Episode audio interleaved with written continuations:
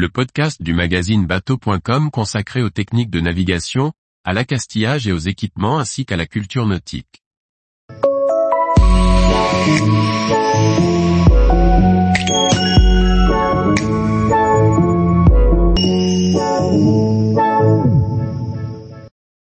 Tout le monde m'appelle Mike, un film marin bouleversant. Par François-Xavier Ricardou.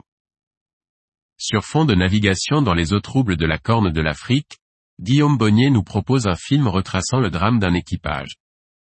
L'histoire de trois personnes qui courent après leur liberté.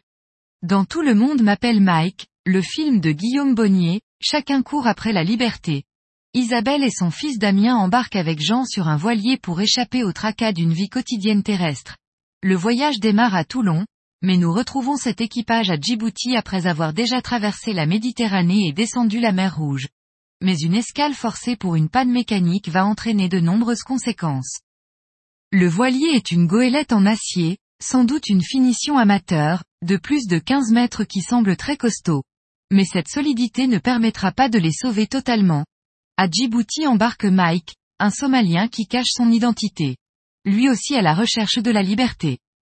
Il gagnera ses galons à bord en repoussant des pirates, mais n'arrive pas à comprendre pourquoi le jeune couple ne veut pas retourner à la civilisation, l'Eldorado que le jeune noir croit idyllique. C'est cette mauvaise compréhension qui va entraîner la déroute de tout l'équipage. Côté nautique, ce film, qui se déroule quasiment intégralement sur le voilier, montre de beaux moments de vie à bord et des manœuvres. On vit au rythme nonchalant des cars qui se déroulent toujours dans une atmosphère chaude et par beau temps. Mais ça navigue. Ce film présente bien le temps long des grandes navigations. On a le temps de regarder la mer, de se régaler des couchers de soleil, de s'émerveiller devant les dauphins.